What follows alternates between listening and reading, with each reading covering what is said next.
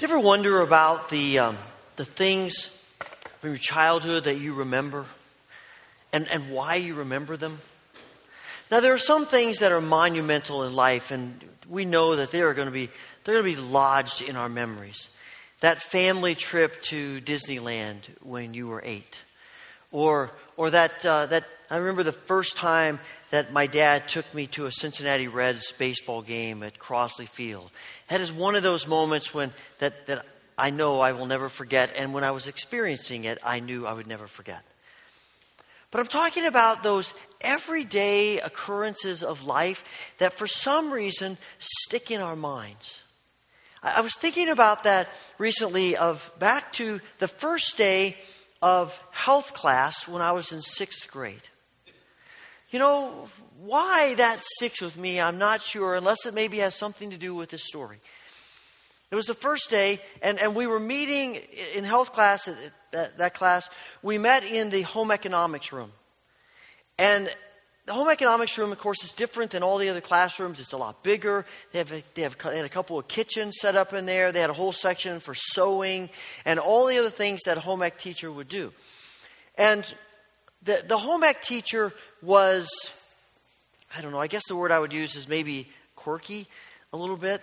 Uh, probably, I mean, my impression was as a sixth grader is that she had been teaching a long time and it was getting to her. Junior high children economic, home economics. And, and, you know, I don't know how old she was as a sixth grader. She, I don't know, she might have been 50 and to us she seemed 80. I don't, you know how it is with ages when you're children. I don't know. But, but she, she was a very fastidious person, and that place was immaculate, and everything was in its perfect place. And she wanted to make sure whoever used her room left it that way and kept it that way. And so she had all these rules about what you could and couldn't do. Well, this room had two entrances, two doors to it. And the one door was, it opened into the room just like any other classroom. You walk through the door and boom, you're in the room. The other door, you came from the outside, the main hallway, and when you walked into that door, you came through a little hallway. And the hallway was, was lined with shelves, and the shelves had all kinds of home economic stuff on them pots and pans and, and dishes and sewing supplies and all the things that would be a part of a home economics class. And that's where she stored them. And she didn't want anybody touching her stuff. I understand that because, you know, sixth graders are going to want to touch the stuff, right? You walk by, oh, what's this? And next thing you know, you're breaking half of it, tearing it up, messing it, messing with it. So she had these definite rules. Nobody walks through that door. Everybody who enters the classroom goes through this door. And so that first day of health class, our teacher, who you know, the, who was the PE teacher as well, he's giving us this lecture and talking to us about not walking through that door. And, and he was emphatic, and he talked about it for probably five minutes. And you had almost a sense that if you walked through that door, you were walking into hell itself. I mean, you were, you were damning yourself if you walked through that door. So just don't do it, right? I mean, he was serious about it and tried to scare us as much as possible. And I suspect it's because she had scared him as much as possible about doing that. So we, the bell rings for class to be done, and we all get up and walk toward this door and look back, and there he goes right through that other door. And we're like, hey, what's going on? And when we, when we asked him about it, I think it was the first time I ever heard the classic answer do as I say, not as I do. And maybe that's why it sticks into my mind that, that particular day of class. because it was like the introduction to adult hypocrisy. Now, I suspect I had experienced it, I just didn't remember it. But for some reason, that is lodged in my long term memory, and I've never forgotten it. It would not be the last time I would experience adult hypocrisy. And certainly, I had a part to play in that with other people as well. And I've come to realize that, that hypocrisy is one of the great struggles of human nature. The minute we make a commitment about something, we have put ourselves in a position where we are susceptible to not meet the standard, to not measure up, to be hypocritical. We see it from the beginning of sin entering the world with our first mother and father in the Garden of Eden. And we see it as we read through the scriptures over and over and over again as it comes through history. We certainly see it, and it struck me recently. We see it prevalent in the middle of the passion narrative that John relates to us in the 18th and 19th chapters of his gospel. And the first place we see this is in the passage that we saw dramatized this morning. You're, you're, John 17, Jesus is in the garden, he is praying, and as chapter 18 opens, the uh, Judas and the representatives from, from the Sanhedrin, the ruling body of, of the Jews, has come to arrest him. They take him, all the disciples scatter, and they take him back to Pilate's uh, or to, uh, to the high priest's home, and they interrogate him throughout the whole night. Their goal is to try to get him to say something or do something that would convict him. He doesn't. But they aren't going to, that's not going to, that's not going to stop them. So as light dawns, they make their way to Pilate's palace. Pilate is the Roman governor. And as much power as the Sanhedrin has, they do not have the power to execute anyone. Only the Romans can do that. So they go to Pilate to convince him that Jesus should be executed. And here's what, it's, here's what John tells us in verse 28.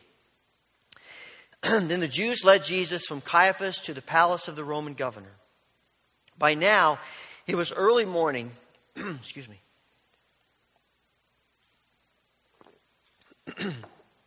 By now it was early morning, and to avoid ceremonial uncleanness, the Jews did not enter the palace because they wanted to be able to eat the Passover. So Pilate came out to them and asked, What charges are you bringing against this man? Now, first of all, I'm surprised Pilate would come out. I mean, you would think the Roman governor would say, I'm not coming out, you come into me. That just tells you how much power they have, and we'll talk about that more in a few weeks. But it is incredulous to me that these people who are conspiring to commit murder are still worried about being ritually pure to eat the Passover. Now, the Passover is a big deal. Now, the Passover takes us all the way back to the book of Exodus. The Israelites are, are in Egypt. They, they have been slaves for 400 years, and God sends Moses to rescue them and to go through the plagues. And the last plague is the angel of death. And God says to the Israelites, You paint blood around your doorpost, and the angel will pass over you. And part of that night was eating a special meal and eating it in a, in a very significant, a uh, very special way. And from that moment on, God says, every year, this date, you eat the Passover. Because I don't want you to forget how important this night is. This is the night when Israel becomes a nation and they actually become God's people and He leads them out of slavery into freedom to be the nation He has called them to be and to inherit the land that He has given them. It is the significant turning point in, in the Israelite history. And over and over again through the scriptures, God says to them, I'm the God who brought you out of Egypt. I'm the God who brought you out of Egypt. I'm the God who brought you out of Egypt. Don't forget that. It's that significant. And for them to not be able to eat the Passover was devastating, horrendous. But they had a law. If you went into a Gentile home, you were automatically unclean. And if you were unclean, you couldn't eat the Passover. That uncleanness would sort of, in essence, stick to you for up to 24 hours, maybe longer. But it was, and if you ate the Passover as an unclean person, you were putting yourself right in the crosshairs of God's wrath. You just don't do it. The, the closest thing I can equate that to for us might be Christmas. You're at your house and you're stuck in your bedroom, and everybody else is opening gifts, eating a big meal, having a great time. You hear it all. You peek through the keyhole and you can see some of it, but you can't be a part of it. And you get nothing. How hard that would be. So the problem isn't that they want to remain ritually pure for the Passover. The problem is that's more important to them than the fact that they are conspiring to kill an innocent man. But the real issue here is not what they have done.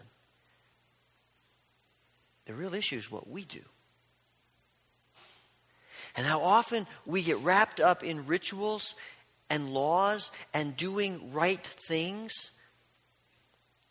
and at the same time, treating people terribly. And often, not even seeing the duplicity in our behavior. Hypocrisy can come out in a variety of ways especially when you start talking about obedience to God and, and, and the ways in which the church views obedience to God. If you grow up, grown up in, in, in a conservative part of the church, you know, and even if you didn't, there are always things that you can do and you can't do. There are always, every church has their own set of, of laws and restrictions and rituals that you practice or don't practice. And we judge each other based on those things. That's not all bad.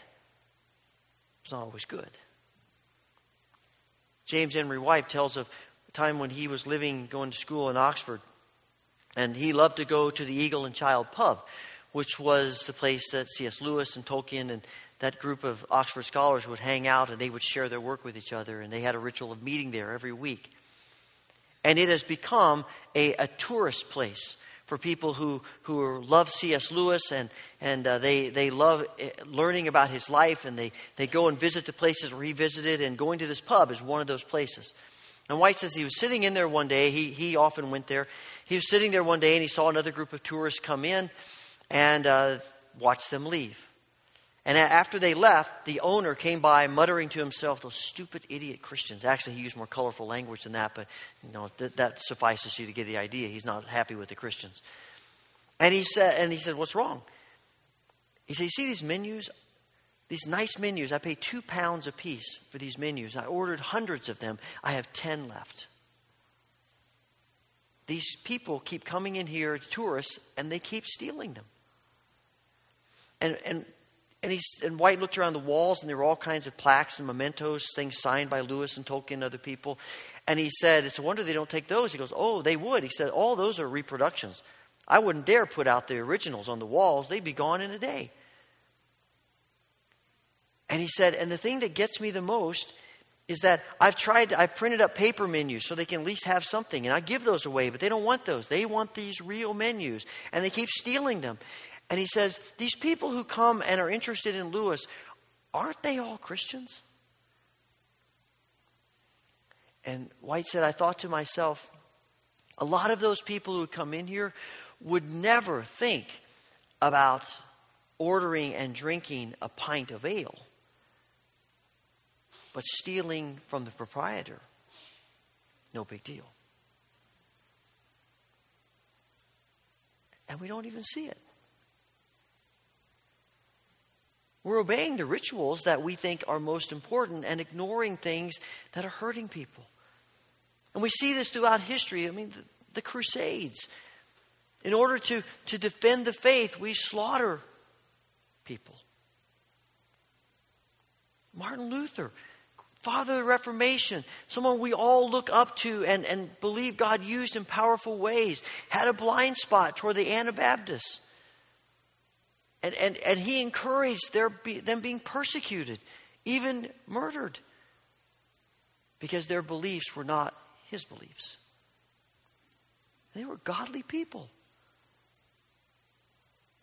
And let's bring it down to us.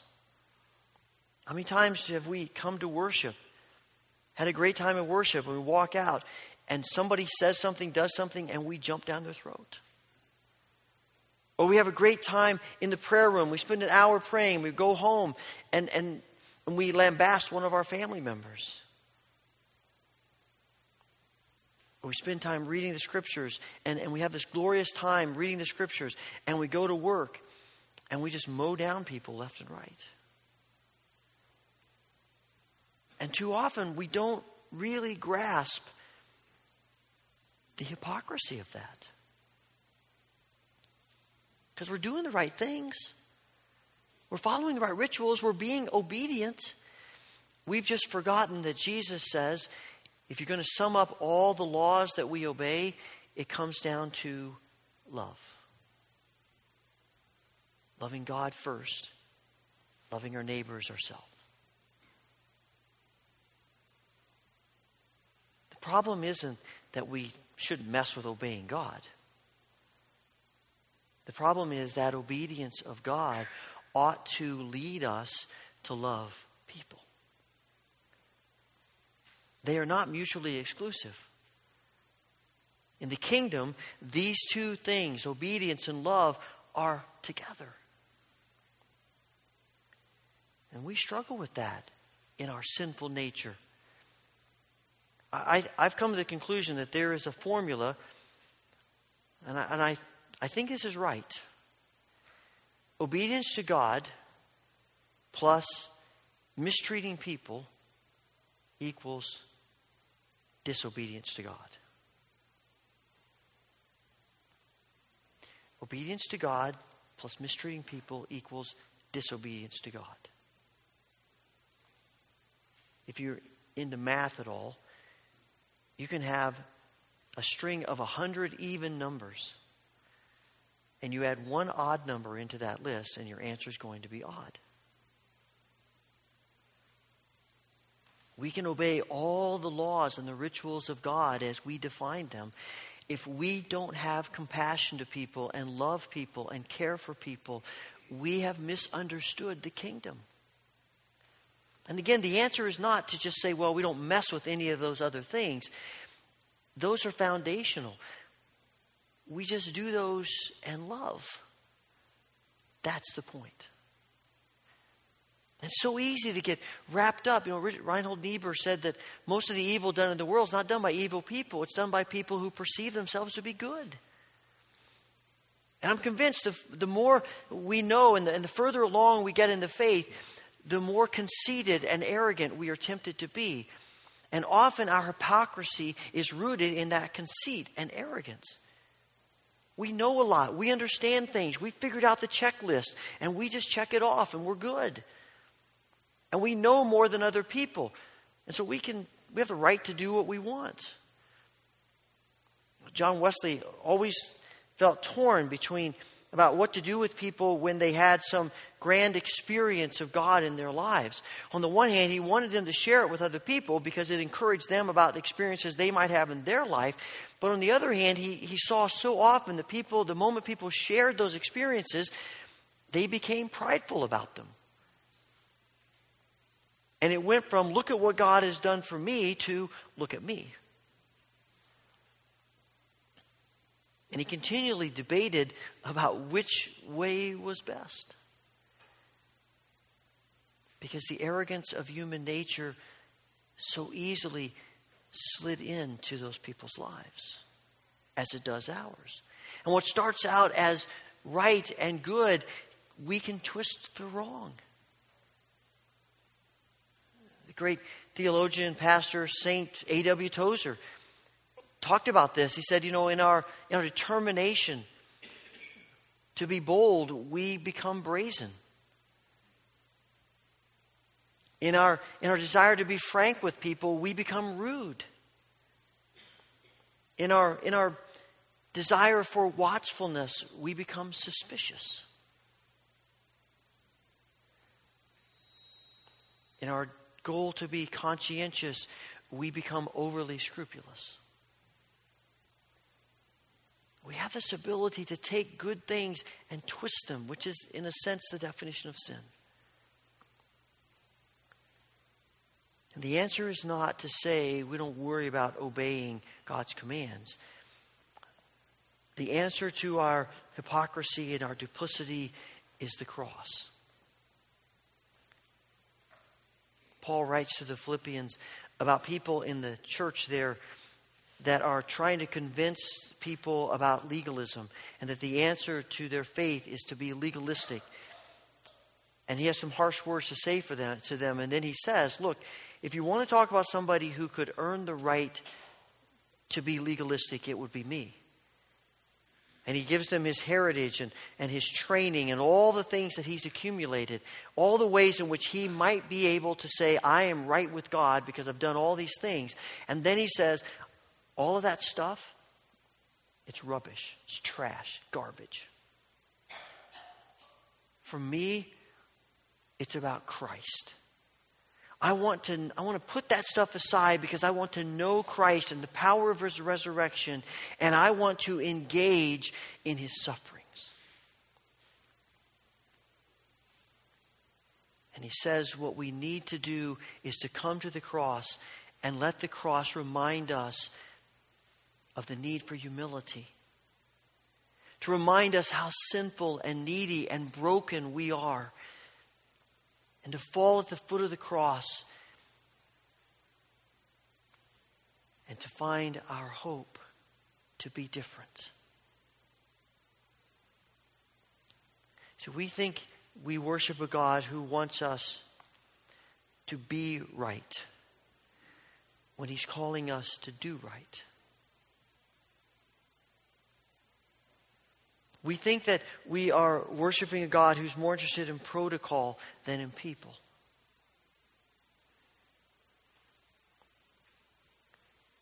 And Jesus gives us the example, standing there on the steps of, of, of Pilate's palace,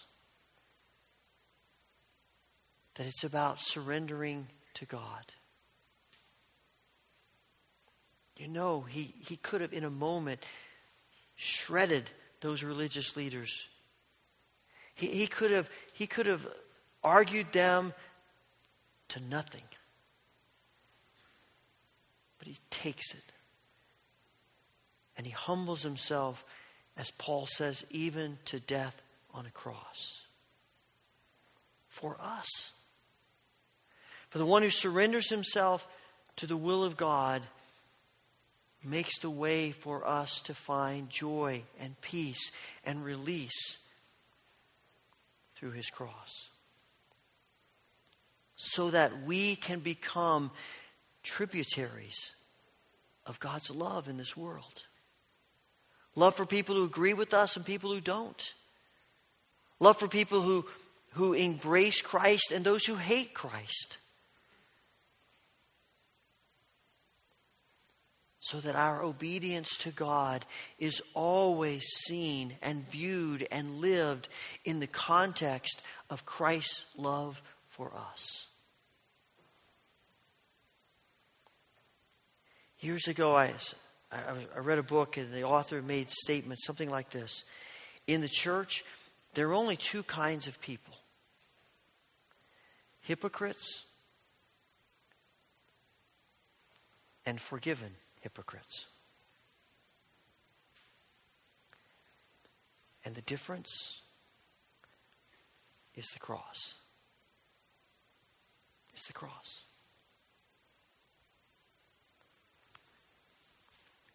Father, you know our struggle.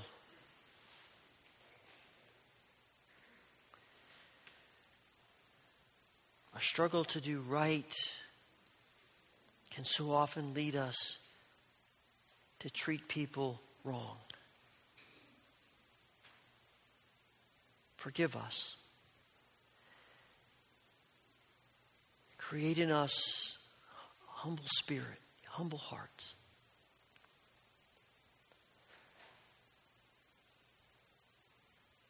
That we might surrender ourselves to Christ and be transformed.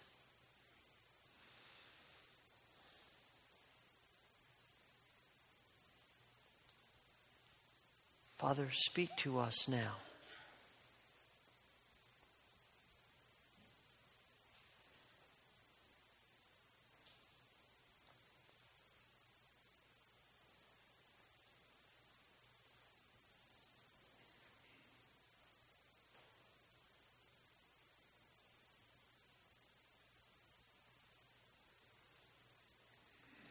Thank you for hearing our prayers. Amen.